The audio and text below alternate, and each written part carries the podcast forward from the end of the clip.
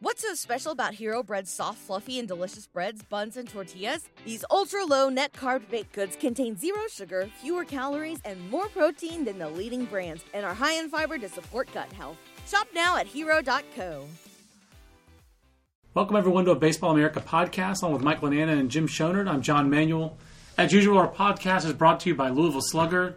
Visit them at Slugger Nation, both on Twitter and Instagram.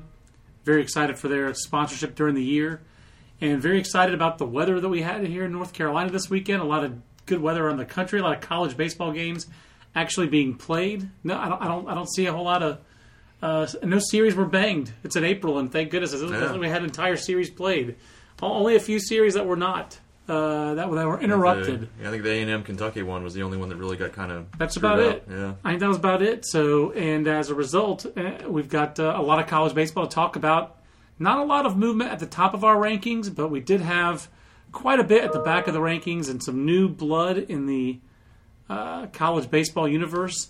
Jim Schoner was some on the at Jim Schoner BA tweeting, and you've been our research guy for the rankings and the polls for the last 4 years now, Jim. Yeah, I think you've been doing these. Keeping track of that stuff, yeah. So we have Iowa ranked for the first time since 1990. We have Missouri State ranked for the first time since Brad Ziegler and Sean Markham played there, their 2003 College Series team, back when they were Southwest Missouri State. So it's really the first time Missouri State has been ranked with that current name. It's true. And first time for the Missouri Tigers since 2009, way back in their Big 12 days. You could barely remember them. But Missouri, one of the big stories, we teased it last week, guys, that this is a big week for the Show Me State in college baseball. I don't think we linked those two together, but now that they're in the rankings together with Missouri at number 20, Missouri State at 24, we're going to start off talking Show Me State college baseball. And so it's a little bit surprising, I guess, that both are ranked. Missouri State wins a series against Dallas Baptist, but let's talk about that Missouri Tigers, that SEC matchup, because the SEC is so compelling as a league and so top-heavy, and Missouri really separated itself as being one of those top schools this weekend by winning that series against the Florida Gators. And Jim, I know you've talked to both coaches, but I'm going to start off with Mike. Mike, your former intern mate here at Baseball America, Ian Frazier, interned with you here that same summer in 2013, and he's finishing up at Mizzou this semester, and he's covered the Tigers the last 2 years, and he tweeted at us, what are our thoughts on the SEC? Is it a down year in overall quality or just more competitive than ever?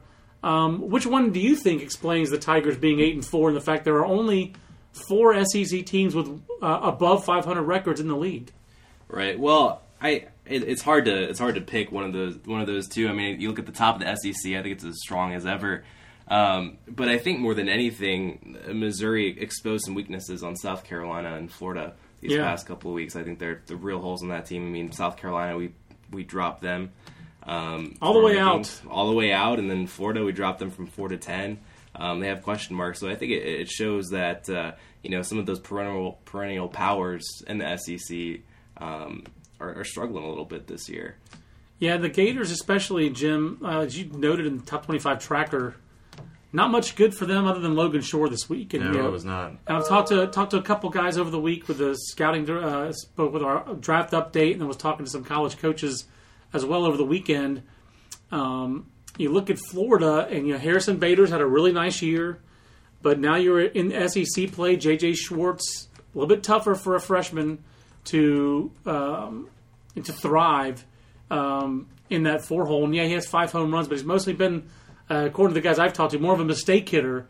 Josh Tobias having a great senior season, probably going to be a single-digit draft pick because of those. That's where you value those seniors, and you can maybe play infield, kind of a Johnny Ash type to throw him back. And John Manuel, all-time faves. Jim Schoner knowingly laughs about Johnny Ash, one of my all-time favorite players.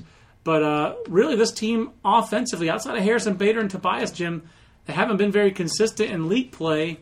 And their weekend rotation outside of Shore, really, even including him, they just haven't been consistent on the weekends. Yeah, they have not. They've kind of been looking for answers. I mean, they sent A.J. Puck to the bullpen for a weekend, and he actually pitched well. I think it was against Alabama last week, but he bring him back in the rotation, and Missouri hammers him. And Mizzou is not a high-flying offensive team. They're a pitching and defense team. That's how they win. So for him to give up 9 runs on Saturday is pretty pretty disappointing. And I mean, then on Sunday they just, I mean, really 2 days in a row they could not, they just did not hit that whole. They really didn't hit. I mean, they didn't have that much on Friday. They had really, they did all their scoring in two innings in the game they won on Friday, and then they basically did nothing offensively the rest of the week. You know, they lose that game to Florida State on Tuesday, the kind of their midweek rivalry game, and I mean, it's, you just look at what Florida's done in conference play. I mean, they're 6-6. They haven't really done anything that loud, really, other than, you know, you and I talked about this this morning before our meeting, was, you know, other than they won that series against Miami in week two, but other than that, I mean, it's been pretty blah.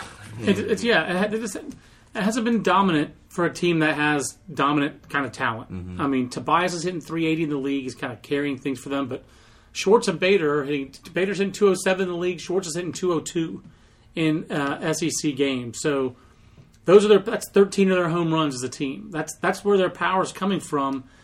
And then Richie Martin has been okay in the league, but it's a 669 OPS in the league. It's only 12 games. I mean, the small sample size things do apply. But when I look at them from afar, I'm looking at where's the offense going to come from. I'm thinking Bader. I'm thinking Martin. Early in the year was certainly Schwartz and then Tobias.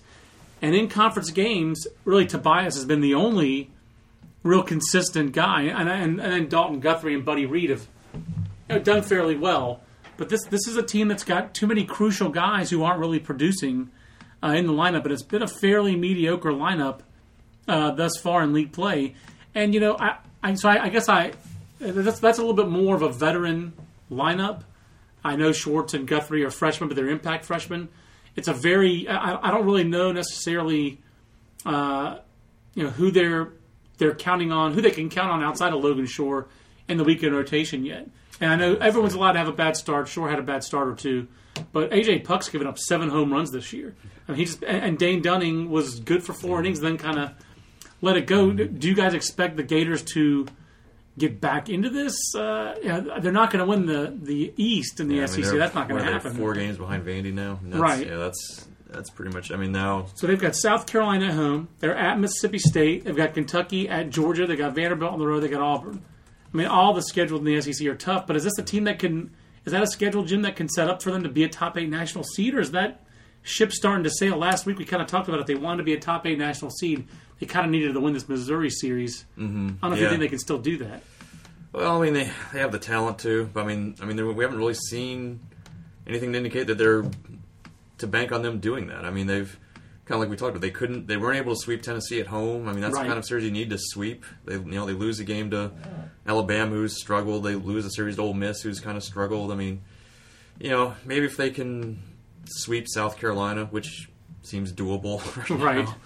Then maybe they kind of get back in that race. But, I mean, right now they're just kind of muddling along, and if they keep just taking 2 out of 3, lose 2 out of 3 on the road here and there. I mean, it's not going to happen. I mean, they have not hit the ball in conference play, and it's not going to get any easier. And there aren't any series they can't win other than, you know, the trip to Vandy. You wouldn't expect them to win there. But other than that, I mean, they can do it, but I would not bet on it at this point. I think there's reason for skepticism. There's also reason for skepticism for South Carolina, Mike. This is the other team that we talked about, the other kind of desperate series when we looked at the SEC coming into the weekend. And the Missouri-Florida series was the biggest one, and we discussed that one a little bit. Then South Carolina, Mississippi State, 2 teams that were really struggling in league play. And when things did not go well for the Gamecocks, especially the first 2 games of that series. And this is, again, a club that... You know, it was 6-6 in the league. They're 3-6 on the road overall in the season. And now Will Crow on Thursday night gets really just pounded. So he was like one of the few constants for this team. I know they've gotten some nice innings out of Brandon Murray. The freshman from Indiana has been kind of a godsend for them out of the bullpen. Mm-hmm. And that Kyle Martin's been consistent. What else can this team kind of count on? And what's your prognosis for South Carolina going forward?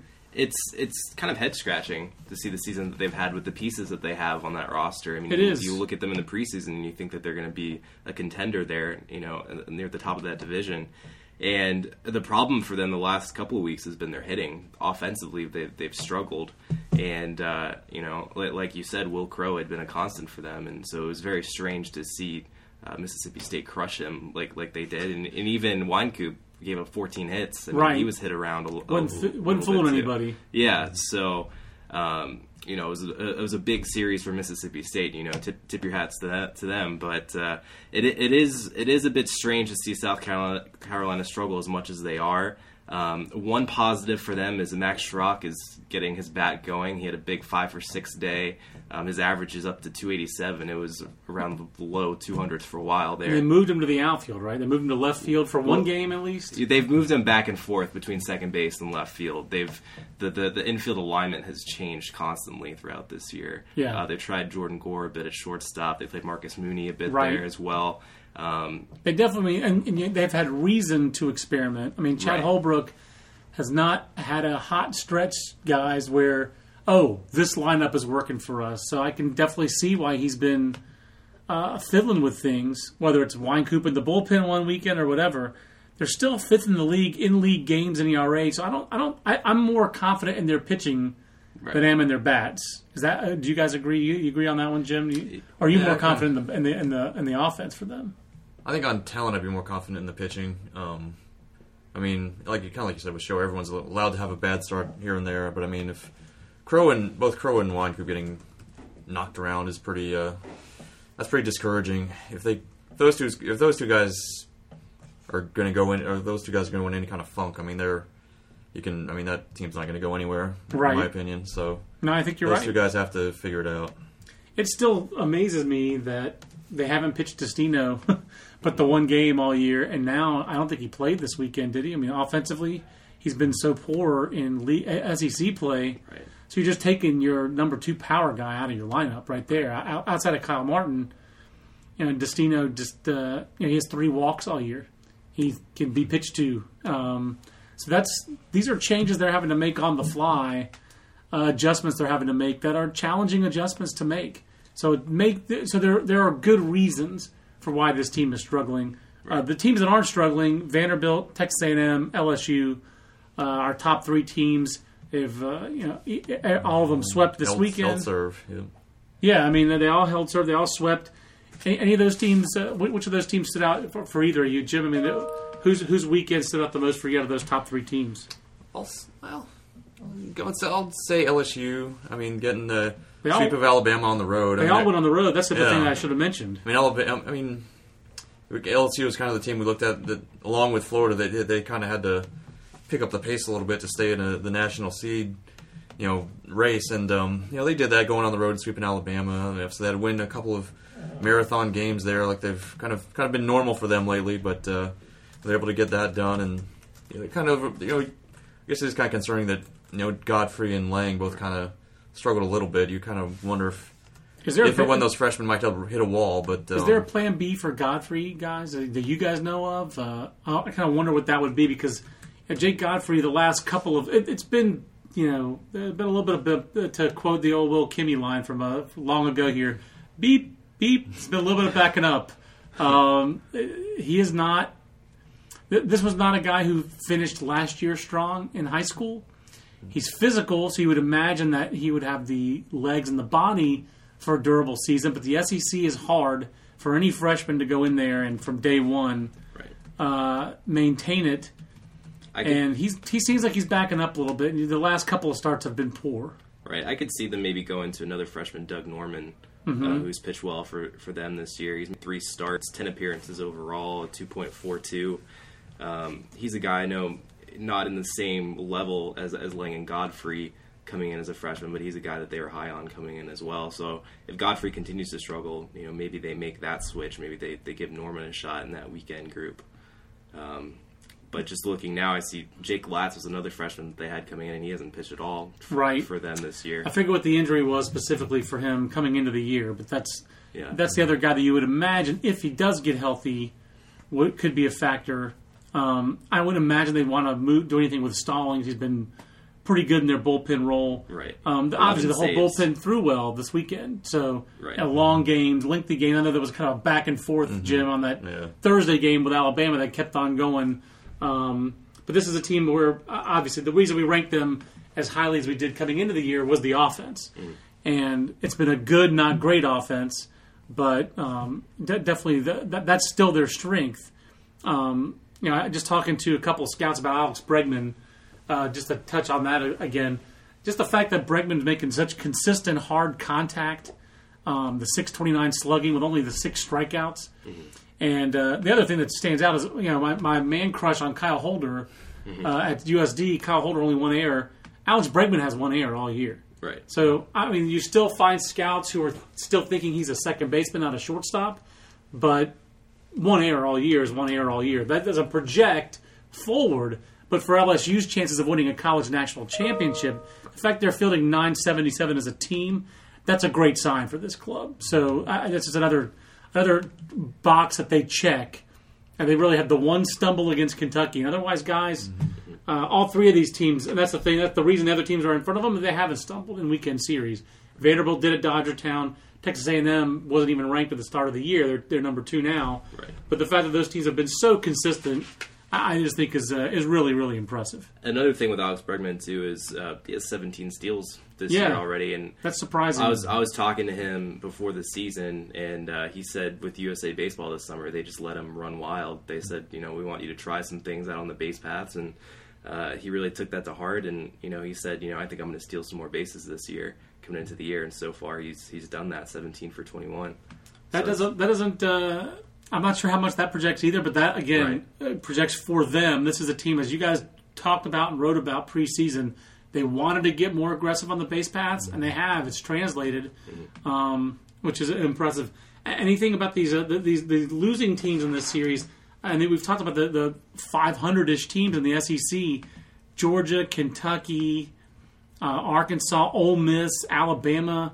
We worried about any of these teams, Jim, as you're doing these 64-team projections. Do you have any worries at all about those teams? Not about which of those teams should be most worried about making regionals? Feels like Alabama's kind of in trouble. Yeah, they've kind of. I mean, their RPI is still very high, so that'll keep them in the conversation. But yeah, they haven't really done anything especially loud. I mean, I'm trying to think of what their best series is. I mean, they've been competitive with other teams. They haven't actually. All their best series are losing to teams. Yeah, exactly. Just kind of not getting swept, but. Yeah, I mean, Georgia, you kind of would like to not get swept at home after they're playing Vanderbilt, but, you know, that's kind of they kind of had some momentum going after winning that South Carolina series, and they kind of give it back there. So they've been swept at twice home now by Missouri and Alabama, so that's not what you want. From an RPI standpoint, what's the really the worried ones are Arkansas and South Carolina and Georgia. Yeah. I mean, those are the 3 teams that are in the bottom. I mean, South Carolina's in the 50s, Arkansas and South Carolina and Georgia are... Some of these teams just have to make sure they finish over 500, right? To start with, right? Well, that's a good point. Some of these, like what is it? Ole Miss is in Arkansas. Those teams are just kind of hovering around 500. Yeah, Ole Miss. So you have to be over 500 to be eligible, if I recall correctly. No, you're right. I mean, especially for and Ole Miss especially, they're at 500 in the league, and 500 overall, under 500 in the league. Just lost the home series at Tennessee, which is a huge series win for the Vols. And you're just looking at their schedule at Vanderbilt next, then at Auburn. They still have to go to Missouri. And then they finish up at home, but it's 3 of their last 4 series at home, but Alabama, Mississippi State, and then Texas A&M. So really, like, at home against Mississippi State and Alabama are about the only series that you would say that Ole Miss is going to be favored in going forward. That doesn't augur well for that above 500 bid. So. I've said this in the office a couple times. I think Mike Bianco deserves so much credit. I used to bang on him on this show a lot on the podcast because they didn't schedule heavily. I always thought they underperformed. They changed things after that 2013 regional, Jim, or that 2013 season where you saw them in the regional in Raleigh. They had been 22-1 or something like that. And then they fell apart down the stretch. And to his credit, baseball's all about adjustment. And Mike Bianco adjusted. And Cliff Godwin adjusted, his assistant coach at the time, now at East Carolina, and Carl Lafferty. That staff adjusted. They adjusted the schedule. They got better. They started recruiting more junior college players, as Vince wrote in our preseason story about Chipola. They made some adjustments to the program, and it got them to Omaha last year, broke that drought. They deserve all the credit in the world. And this has been a tougher schedule for them, but it's kind of set them up for a little bit tougher road to making regionals. So it's really surprising to see that out of the SEC that you have some teams that are really struggling to get to 500. The ACC is the same way. Top-heavy league, guys. And I guess the one of the debate points in our regional, in our top 25 field, I should say, was how high to move Louisville. And we just didn't. I still don't know, Mike, how good Louisville really is. They've got one more game tonight against UVA, trying to sweep that series. I'm almost feel like I know more about Virginia and have more doubts about Virginia, which is barely in the rankings still at 22, than I feel like I know about Louisville, where they've found new heroes. It seems like every week, right. This team, and McKay and now Corey Ray just going off. Right. Continuously, it seems like he's really stepped up as the offensive leader of this team. Well, yeah, I mean, Coach Dan McDonald before the season said Corey Ray needs to be that guy because they really don't have a lot of power in that lineup. It's really it's a lineup built to run, built to use speed. And it's been a franchise, or it's been a program, whether it was Chris Dominguez or Adam Duvall. You got a lot of pro guys who hit a lot of home runs. I just ran into Jeff Gardner this weekend, or last weekend in spring training. That's a guy, first of all, recognized me from pretty far away with the Louisville floppy hat that Coach McDonald gave us last year. Sent in a Louisville care package. I have to admit, I wear the floppy hat a lot. I can't find my Canadian persnicketiness floppy hat. And so the Louisville floppy hat's always in the car, and it has been for a year. It's come in handy.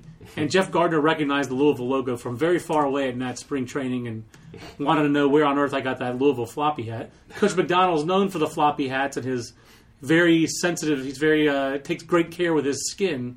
This is little known Dan McDonald facts, but this team is very known for the power, and they really haven't had it this year, like you said, outside of Corey Ray, and he's power and speed. I mean, this guy's been pretty dynamic, Michael. Right. Yeah, he has been, and Sutton Whiting at the top of their lineup has been excellent for them too. Coming back from a down year last year when he was hit in the face by a pitch in the very first game and just couldn't get into a rhythm after that. He's hitting .378 this year, .503 on base. You know, that's exactly what you want at the top of your lineup, and he's a guy who can steal some bases as well, so he's been setting the table for him. Nick Solak is having a decent sophomore year after a good freshman year as well, and, you know, you look at Brendan McKay, and he's really been, I think, a game changer for them, you know, both being a five-hole hitter in that lineup and then solidifying that weekend rotation because Anthony Kidston struggled for a while, and now he's kind of solidified that Saturday spot, and then even Josh Rogers, his last couple of starts, has been improving, and you know... Yeah, Kidston's not getting back in the rotation. No, it doesn't look like anytime soon, because the guys in front of him are all pitching well. Right, and I think that was a big key for them, was getting that weekend rotation squared away, because, I mean, the first couple of weekends, I mean, even Kyle Funkhauser struggled, and the walks are still too high with him. He's still walking 3-4 batters a game. You can even go rent as two. You can go, the walks are too damn high if you wanted to. Too damn high, yeah. I think he's earned that. Yeah. The draft class, the trying to compare the top college pitchers in this year's draft class to past classes, top first-round picks, that's one of the ways the college pitchers come up short this year is the walk rates of the top college pitchers are all higher than you usually get for a first round draft pick. We'll have more on that coming up at baseballamerica.com and in the magazine in coming weeks. But, I mean, Brendan McKay, this guy might be the freshman of the year, guys. Yeah. I mean, hitting and pitching, and whichever way they need it, he seems to do it. You've seen a lot of UVA this year, Mike. I mean, how worried are you about this team now? I mean, like, it seems like they really need this weekend rotation to kind of carry the load, and they haven't been able to do it. Yeah, I mean, really, I know we've talked about it a lot, but losing McCarthy, and then now they made it official last week, losing John LaPriese for the season with hip surgery. You know, offensively, you know, they're not the strongest they're going to be. They're going to need that weekend rotation to lead the charge, and, you know, they're going to need Nathan Kirby to out-duel Kyle Funkhauser or not give up a grand slam to Corey Ray. And they're going to need, you know, Connor Jones to live up to, you know, his stuff. I mean, he has the stuff to be a frontline guy, but, you know... He hasn't done it the last couple of starts. So it's, you know, if you give up more than 5 runs... you know, it's going to be difficult for this Virginia lineup to come back into a game. You know, it's a very young lineup. Another thing that stands out to me is that they made 4 errors in that game. Right. The Saturday in the opener of that series. It's just hasn't been a vintage Virginia team in any way this year. And they're, you know, and it's you know, they're desperate for players, honestly. They're so shorthanded. They started with a 29-man roster, 14 freshmen, and now with these guys going down, I mean, they've recruited from their club team. They're amazing. They've made changes all the way around. I mean, they're moving Ernie Clement from the infield to the outfield. Kevin Doherty, a reliever, a left-handed reliever for them, they moved him to the outfield and started him in games. So they've had to do so much. It's been all hands on deck with them. So it's, you know, which probably explains all the errors, is because you're playing guys out of position in positions that they don't have a lot of familiarity with. So it's really a big big jigsaw puzzle. So it has been. And I think health is a big part of this. I mean, you mentioned it for Virginia, and then you compare it to Louisville. I mean, there's a reason why Louisville leads the ACC in ERA by almost a run in league games. Jimmer, NC State is second. Would you have imagined that the Wolfpack are second? We need to call us Radon. Exactly. and you would imagine, if you're NC State, that if you walk four guys the first two games against Florida State and you give up four runs, you probably liked your chances a lot, and yet they lost both those games. Once again, Florida State just figures out ways to win. I think between the three of us, we saw three of the biggest home run hitters in the country this weekend. You saw Chris Shaw and Will Craig. And Nate Mondew. And Nate Mondew, who's right there with DJ Stewart. Those four guys together have 40 home runs. Yeah. 11 for each for Shaw and Craig, 9 apiece for Stewart and Mondew. Jimmer, what was your take on the Seminoles? It was our first time seeing Florida State in person. I guess in a way, I almost was more encouraged by Florida State's future than I was this year's team, although this year's team certainly grinded its way through to a series victory. But you look at the freshman over there between who started the second game? Drew Carlton, who was outstanding Friday night. And then the other freshman, Walls at shortstop and Busby at third. That's a very impressive contribution the Seminoles are getting from their freshman class. Exactly. I mean, Carlton was brilliant on the Friday night in the second dancer. Game of that series. I mean, obviously known for his dancing skills coming in. And then you got Fresh Prince of Bel-Air reference. That's it. Wow, we needed a visual. We needed a Periscope for that. Yeah, exactly. Periscope, but yeah. I mean, and you had Darren Miller get the winning hit in that game on Thursday night against Tommy DeJunis, who's been great for the Wolfpack. And, I mean, yeah, for Florida State, I mean, they've kind of had some... Coming into the year, we kind of wondered about that lineup, you know, who was going to help out DJ. But they've figured it out like they pretty much always do. I mean, they've had this Quincy Nieporte's come along. Yeah. He's been a big help. You know, Sansone's had a really good year. So they've had guys step up. And Dan De La Calle hit a home run the other day. So yeah, he has 5 home runs. Mm-hmm. Amazing. So they're a piece of it. They always find a way. They're 9th in the ACC in hitting, but they lead the league in runs scored in league games. So once again, I mean, part of that is they've played some at home, they've played a decent schedule this part, but the walks, the approach, it's the approach that Florida State has that impresses me the most. The other ACC kind of desperation series we talked about were not ranked teams, guys.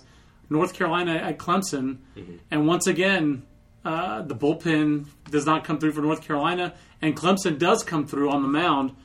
Tigers, I don't know if they saved their season that way, but at what point, guys, do we start worrying about whether North Carolina even makes regionals? I mean... Right, and they have a tough midweek slate this week. They're playing Coastal Carolina tomorrow night. They're playing Liberty on Wednesday, so they're going to be tested. They are. I mean, I'm just looking at the ACC teams from an RPI standpoint.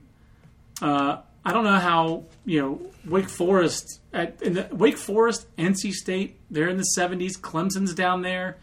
And, you know, Boston College is a higher RPI than all those teams. Duke's down there. This, after getting swept by Miami, they're just this league, I think, is in more trouble in terms of getting maybe just 5, 6, 7 regional teams than the SEC is, guys. Because after Georgia Tech lost its series this weekend, I mean, who is the fourth? I mean, Wake Forest is the fourth place team in this league, really? Right. With their pitching, it doesn't sound like there's a whole lot of depth there, Mike. I mean, Will Craig is a big deal. He's a big part of their bullpen if they can find enough.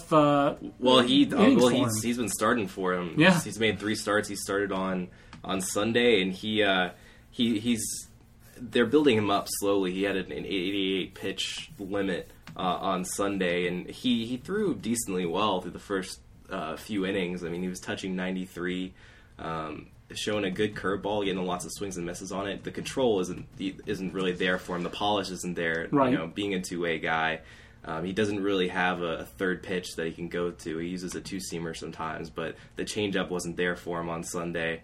But, I mean, he's a legit two-way guy.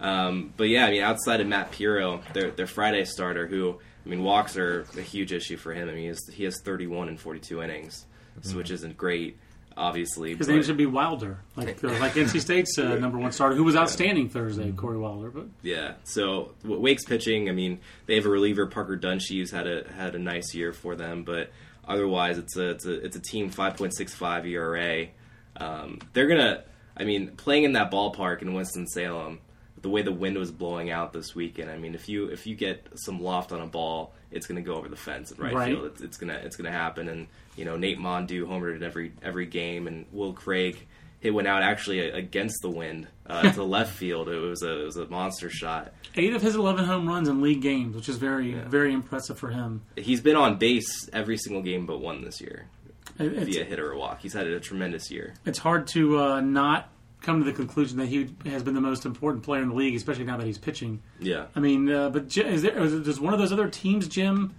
step forward, stand out, I guess, most to you? I mean, they have the league has the number 2 and 3 RPI teams in Miami and Florida State. But out of the rest of that group of a North Carolina, Wake Forest, and NC State, did any of those teams stick out to you as or Georgia Tech as a team that got a chance to host a regional, or the rest of the league really outside that top 3 is going to be on the road, isn't it? Yeah, I can't see anyone else hosting. I mean, I think I wrote about this last week in the Field of 64. I think Wake should. I know Wake's RPI is not pretty right now; it's in 76, but I would expect they'll make it because their schedule is pretty manageable. They should be able to finish. It would have been helped to sweep Boston College instead of just win 2 out of 3. But I mean, they're 8 and 7. The only really hard series they have left is at Louisville. I think every other series they have left is one or series they can win. So if you get to 500 or better in the ACC, you'll get in. Your RPI will be fine. And Georgia Tech, I guess, is the team that we haven't talked as much about, but it really feels like this is a team that, you know, they haven't figured things really out on the mound. I mean, Devin Stanton came into the year as like their ace, and his ERA is up around 8. But offensively, it's a really good team. Matt Gonzalez is starting to get going offensively for them. They've got some thump in Murray and obviously Kel Johnson. This feels like this is the team that, especially since they've gone on the road the last 2 weekends and obviously swept by Louisville, but kind of held their own and win the series. Without Kel Johnson in that. Right. They've been without Kel Johnson too. Right, so. Yeah, he's been banged up. It feels like they've survived the toughest part of their schedule. I mean, they had 3 out of their first 5 ACC series on the road, and they've been, you know, not 100% healthy through it.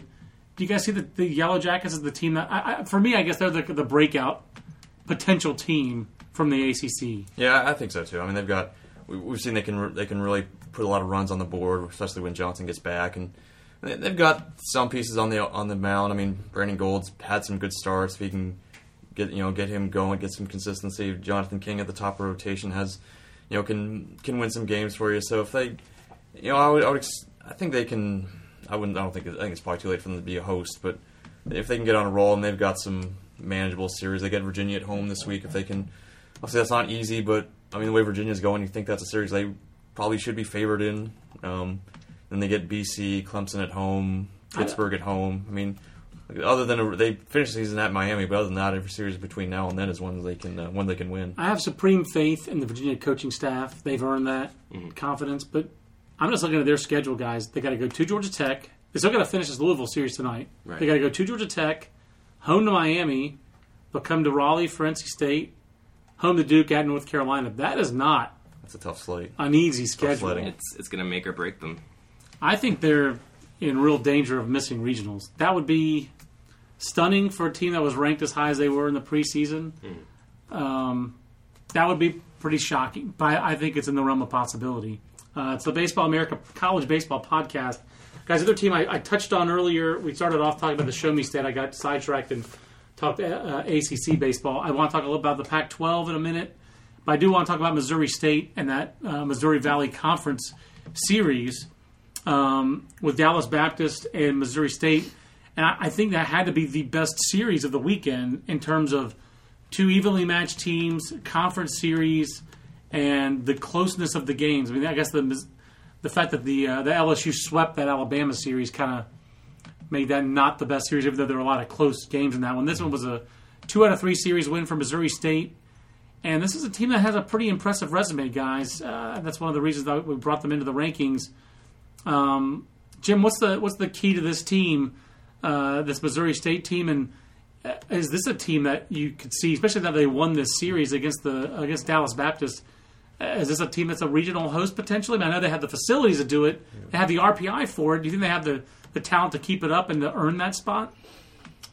It's going to be tough. I mean, it's going to be tough for a Valley team to host a regional, for them to keep the RPI high enough to do that. But, I mean, they can do it. I mean, they do have a leg up on DBU now, but, I mean, that race is not over. There's a long way to go there. But they don't have a lot of distance. I had DBU as a host in the last projection I did, so I could definitely see one of those teams getting in there. But, obviously, they've got a lot. For Missouri State, they've got a lot of talent on the mound. I mean, they've John Harris, their ace, who missed the start earlier in the year, but he's been back. He's been pitching well. They've got Matt Hall has been kind of taking that job on Fridays. He's been pitching well, and he was really good. I think he was good this past week. Harris was great against Dallas Baptist, which is an outstanding offensive team, and they really, they ended up losing the next innings on Sunday, but they really, or Saturday I guess it was, but they pretty much held DBU down for pretty much that whole series, and so they kind of gotten Tate Matheny going. He's kind of their star offensive guy, the guy most people know, but they've been a productive offense. They're averaging 7 runs a game. They're, top 50 in the country in average and in scoring and slugging. They've got 19 home runs as a group. So they can hit. It's a balanced good. They can score in different ways. They can bunt and run. There's a lot of ways they can beat you. And I think the other thing that jumped out to me is Dallas Baptist in a series where they have a chance to get swept on the road. That was a very gritty performance for them on Sunday. They gave up a lead late, but came back and won it, and obviously in extra innings. And Daniel Salters comes through with his first home run of the year.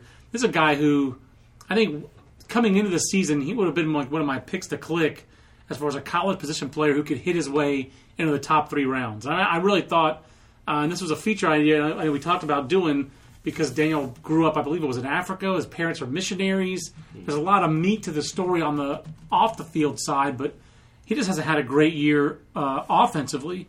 And for him to get that first home run of the year, that was a pretty big.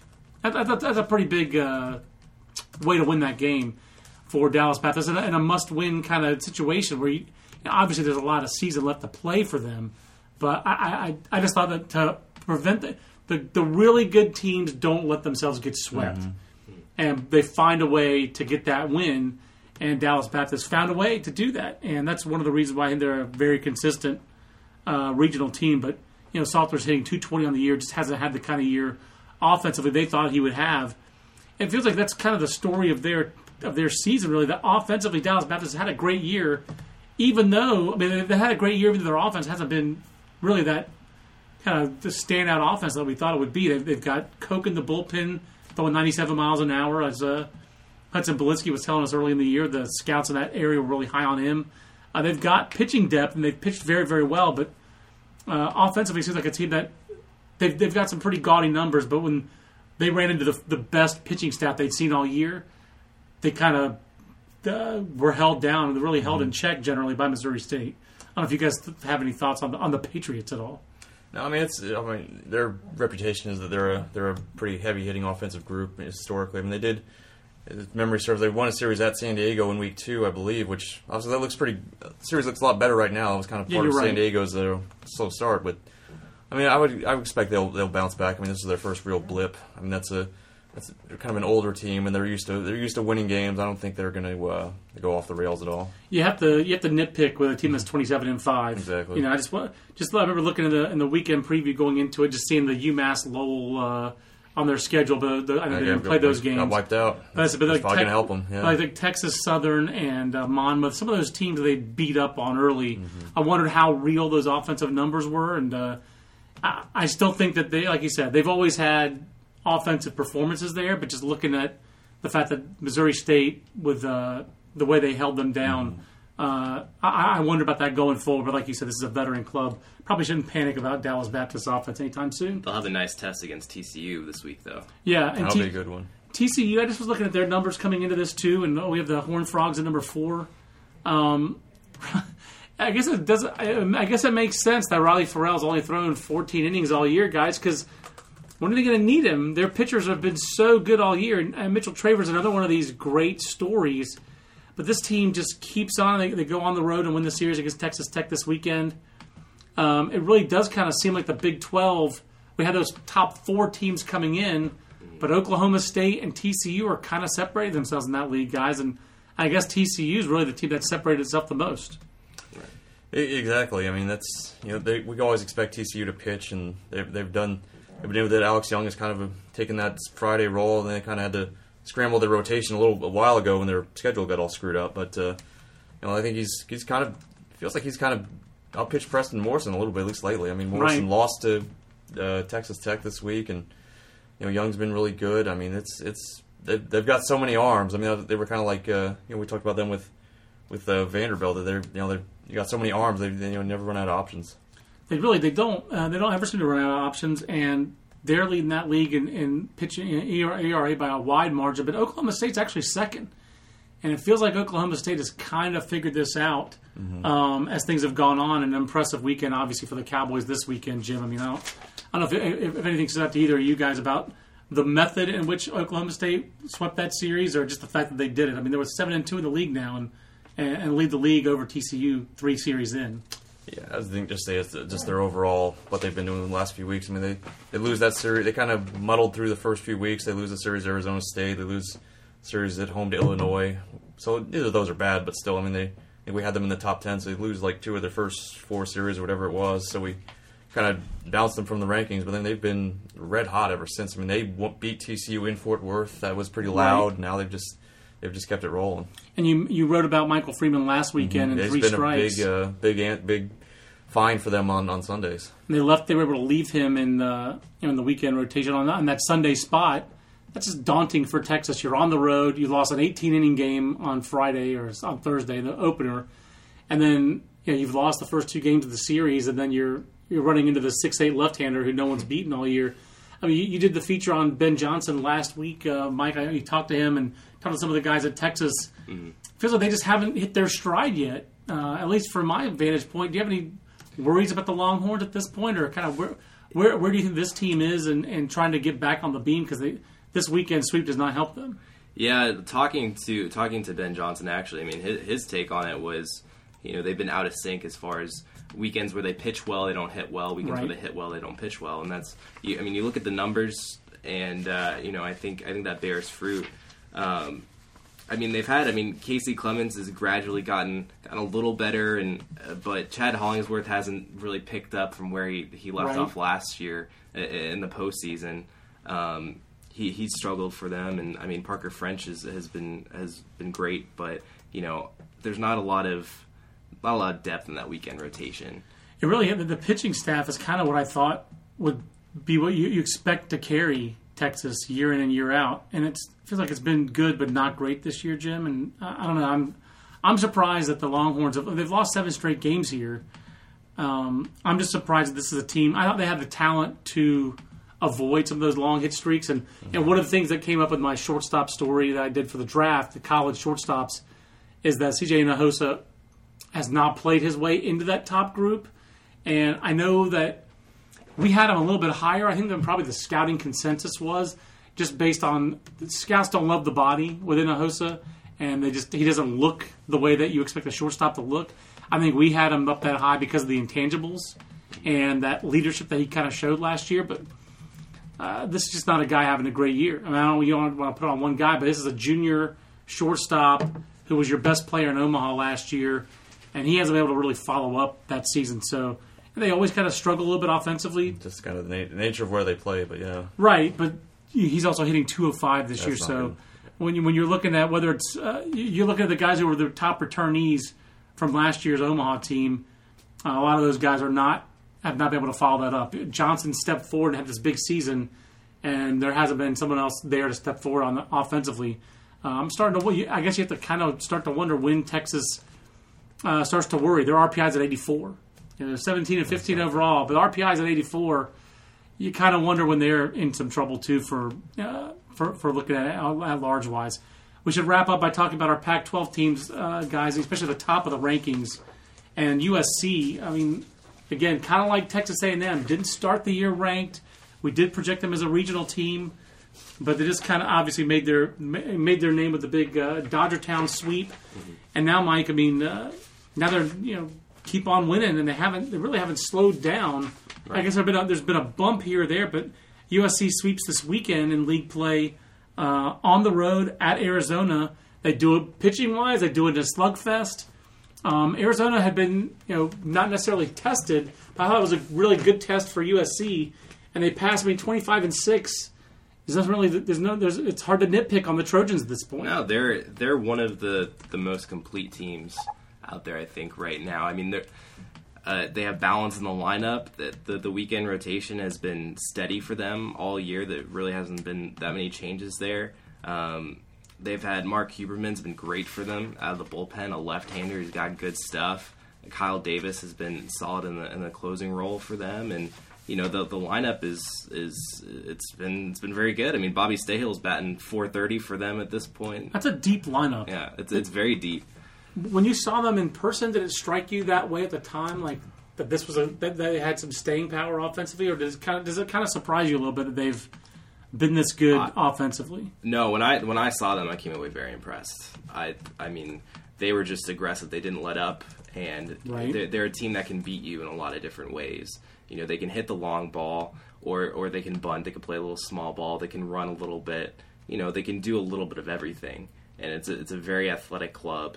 And you know, I just think it's a veteran club too. It's a veteran club that has a level of confidence coming off of the end of last year, where they just right. missed a regional, and it's just rolled into this year. And then I think having the weekend that they had in the Dodgertown Classic, talking to some of those guys, you know, talking to Dante Flores, a senior on that team, after that series, he was just so pumped and so elated. And it's like, this is what we've been waiting for with USC, and it's just.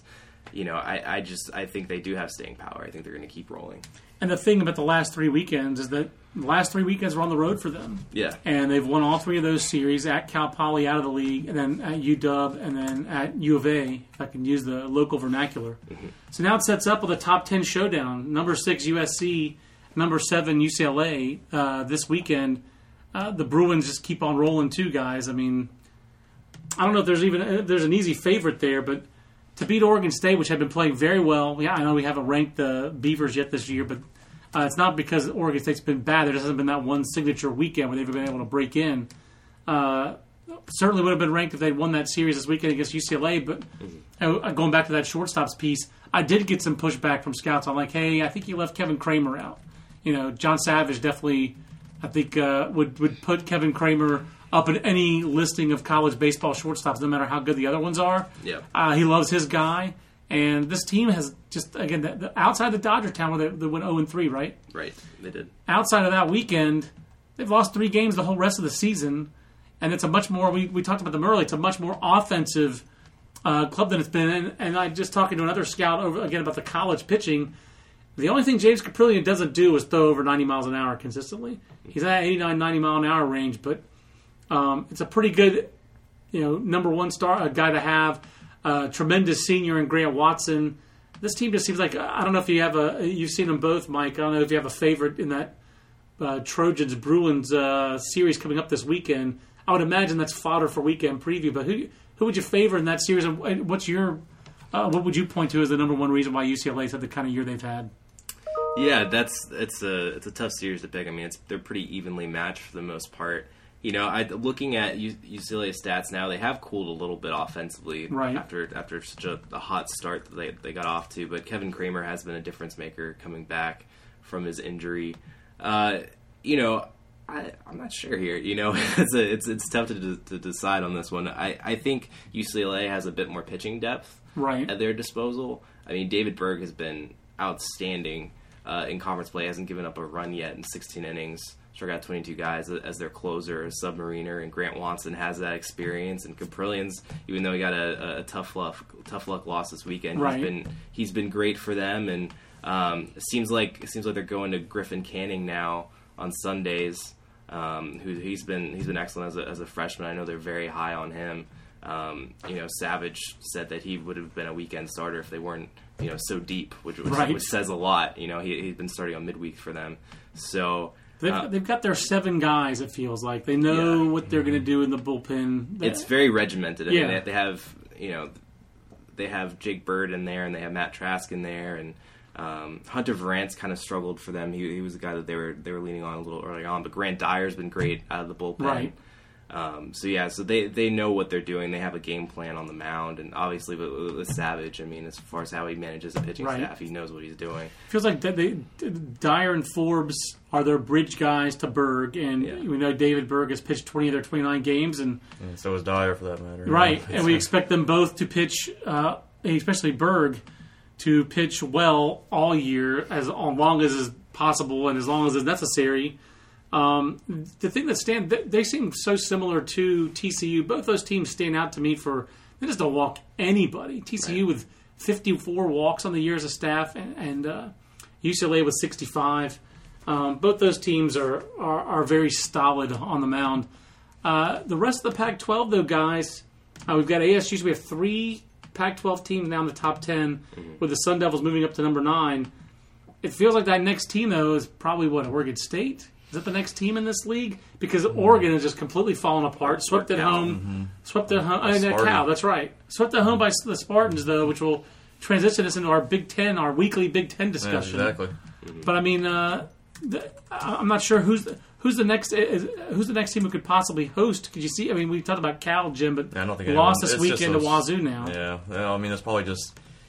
I think it's really those four are really the only candidates. I mean, and Cal's got to get back on track now. I mean, their RPI is not even all that. RPI is 70. I mean, Oregon State has a better RPI, but Oregon State at Oregon. If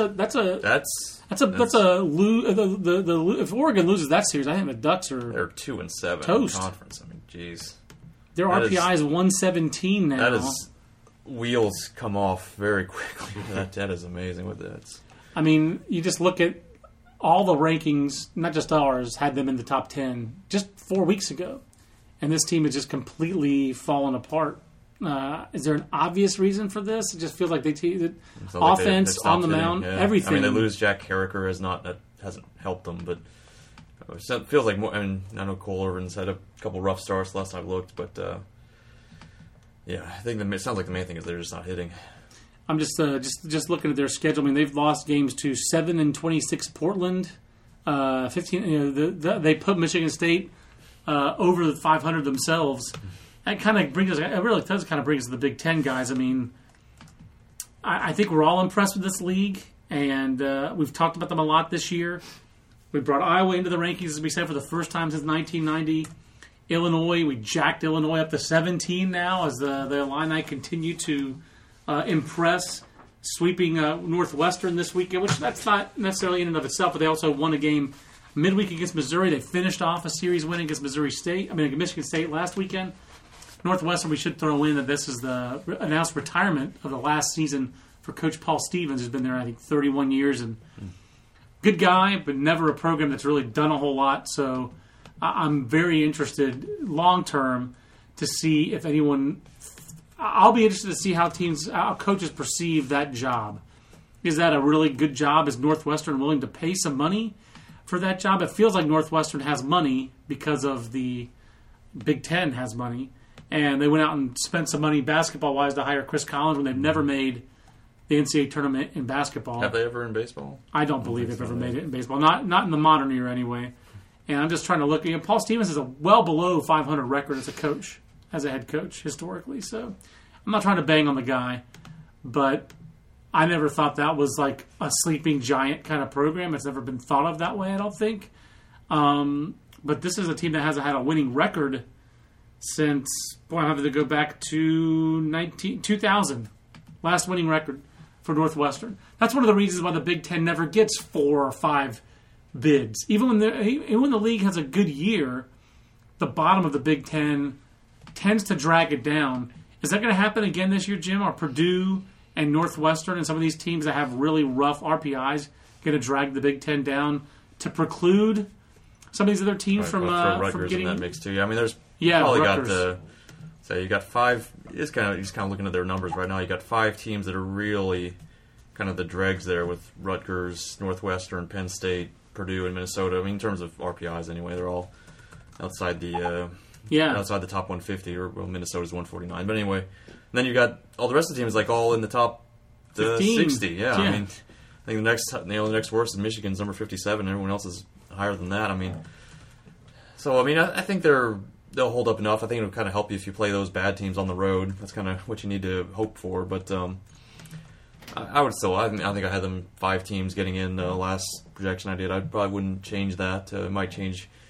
You know, you might change who the teams are. We'll see if, you know, Michigan had a good series win the other week against Maryland. I didn't see what they did this week. No, they beat Indiana. They beat Indiana 2 out of 3. So, I mean, they might. I mean, we had Michigan as a team in the preseason, so they might. You know, they're still just 4-5 in the league, but they could get back in that mix. I'll tell you the couple things about Michigan. I talked to somebody about Michigan this weekend. First is that Travis Mazes, one of their preseason All-American team, one of our preseason All-Americans. He's battled muscle pull on and off all year, so he's back healthy in the lineup. They moved him from short to third.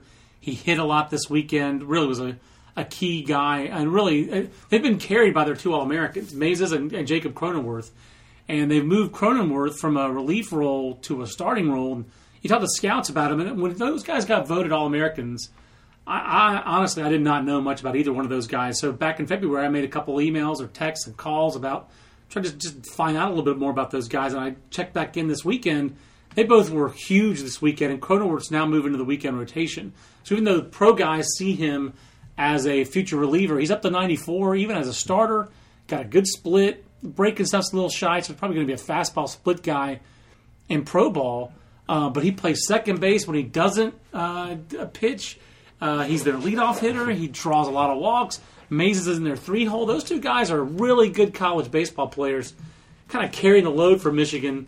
There's a third hitter in that lineup who's the DH, who I'm blanking on right now. I don't remember if I have MGO Blue live on my stats or not. I'll cheat and look them up. But this is a team that the trend lines for them are good. Not just that they've won the last 2 weekends, Jim, that they're starting to figure it out. Eric Bakich started to figure out his weekend rotation. It's Carmen Benedetti who's hitting 339 for them and providing some of the pop there. So good name. Remember the Italian tribe with you, Mike. So so they're starting to figure things out. And now that Mazes is healthy, it's a big piece back in their lineup that had been missing. So and then Ohio State's their team. I don't know. We've talked about them. I don't know terribly much about Ohio State. They're kind of under the radar, yeah. They are under the radar, but they have the highest RPI in the league outside of Nebraska and Maryland. They're number 3. So Maryland's other team, Jim, we should talk about. You've been on the Terps all year, and they kind of rewarded your patience by sweeping Nebraska this weekend. Yeah, that was a real hashtag statement win. If I can, it was. You can use that. But, I'll allow it, counselor. I hope I don't get some blowback from my NC State followers on that one, but for using it for Maryland. But, that's right.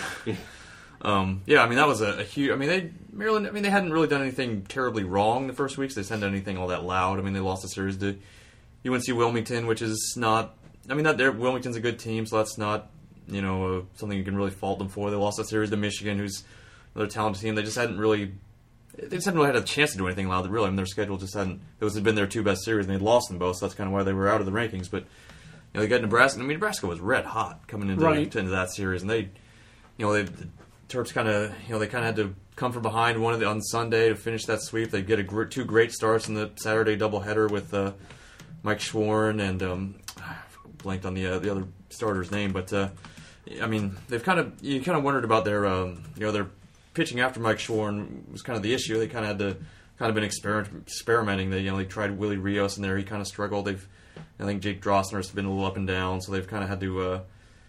Search for some answers, but they put Robinson in the bullpen, which was he was good yesterday. I caught a little bit of the end of that game yesterday. He was striking guys out. He was jacked up, but they're getting out of some jams. I mean, it was that seemed to be the issue is that they put Robinson in the bullpen, and the scouts I talked to were, scouts are always there to second guess college coaches. That's just kind of the nature of the beast. But a lot of the scouts I talked to just didn't understand why he was in their bullpen, and then they weren't getting enough starting pitching, Jim. Mm-hmm. To get to Robinson so that Alex Robinson could affect the game. I mean, he hasn't given up an earned run all year, but he's only got the 2 saves because they throw him on Sunday when games were decided already. So it was a real challenge, I think, for them. I think they're still figuring out John Sheff and company, who are our starters going to be so that we can use Alex Robinson as this twice in a weekend guy instead of once in a weekend. That was kind of the idea. And I think it's made it harder for scouts to see him, but I think it also, until this weekend, they weren't getting leads and where they could get him those high-leverage innings in the bullpen. And I think the other thing kind of stands out for me about Maryland is watching them play the long ball. Right. I mean, they have 28 home runs as a team. I think that last year they had like 10 or 12, something like that. I mean, absolutely. They had 3 home runs yesterday. They had one on that big one in the doubleheader on Saturday. I mean, last year they were a very athletic team, but they were a bunt and steal and I think they led the country in hit by pitches. They were very much a small ball. It was a finesse offense. Score one run at a time team. I mean, you look up and see Brandon Lau has 7 home runs. I mean, always liked him as a really smart hitter, but he's found some. I'm sure the new balls have helped, but I mean, that guy's tapped into some power. Kevin Martier, their catcher, has 4. Nick Scieri, the big first baseman's got 3. Jose Quas, the third baseman, who's pretty physical guy. He's not really hitting for average, but he's got 5 home runs. I mean, that's a big shift for them. It really is. No, it really is. I mean, when we saw them, coming through here last couple of years, their end of their ACC tenure, they were, if they got a guy on first to start an inning, it was going to be a bunt. It was just automatic. It was as automatic. Them bunting was as automatic as Virginia throwing 4 pickoffs to first if a guy went on first base. So to see them beating somebody with home runs, I mean, this is a new world for the Terps. It is a new world. A couple Twitter questions to take us out, Michael. I'll direct the first one to you from a longtime listener and frequent caller, Tucker Blankenship. Mm-hmm. Of course, they all could get in, but if they had to pick one team from the Old North State and from this ACC trio, I should say, of North Carolina State, Clemson, North Carolina, to make regionals. If you could only pick one, which would you pick? Would it be the winner of this weekend's North Carolina NC State series?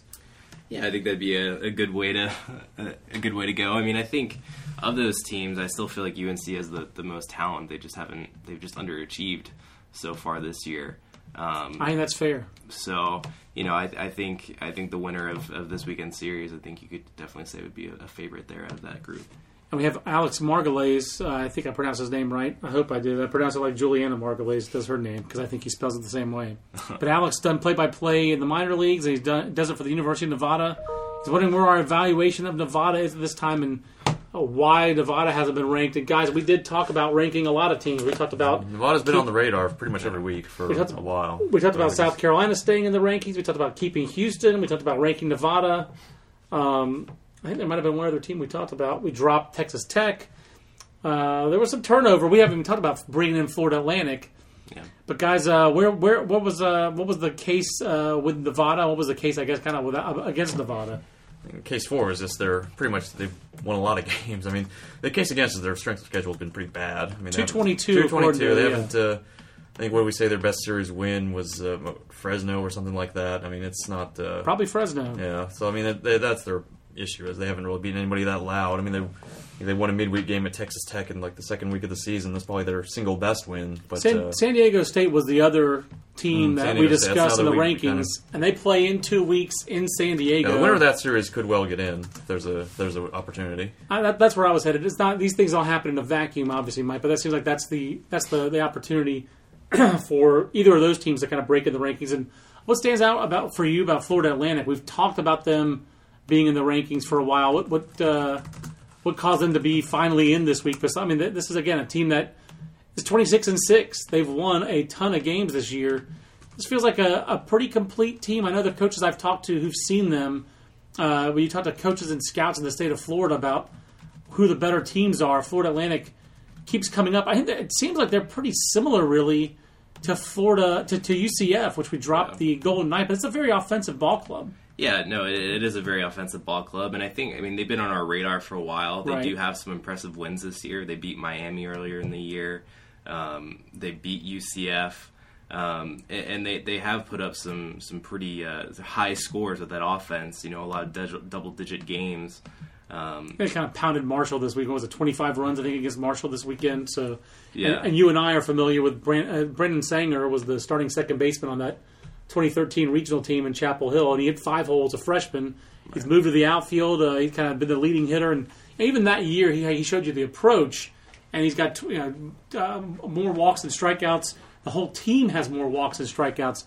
That's kind of what jumps out to me about their team the most is it's a pretty deep lineup, some real experienced guys. Ricky Santiago's been in that infield for 3 years as a starter. Sanger's been a three-year starter. I mean, I thought they would take a little bit of a step back on the mound this year because of what they lost from last year, but they really haven't. Drew Jackson's been very good for them, 5-1, 1.64.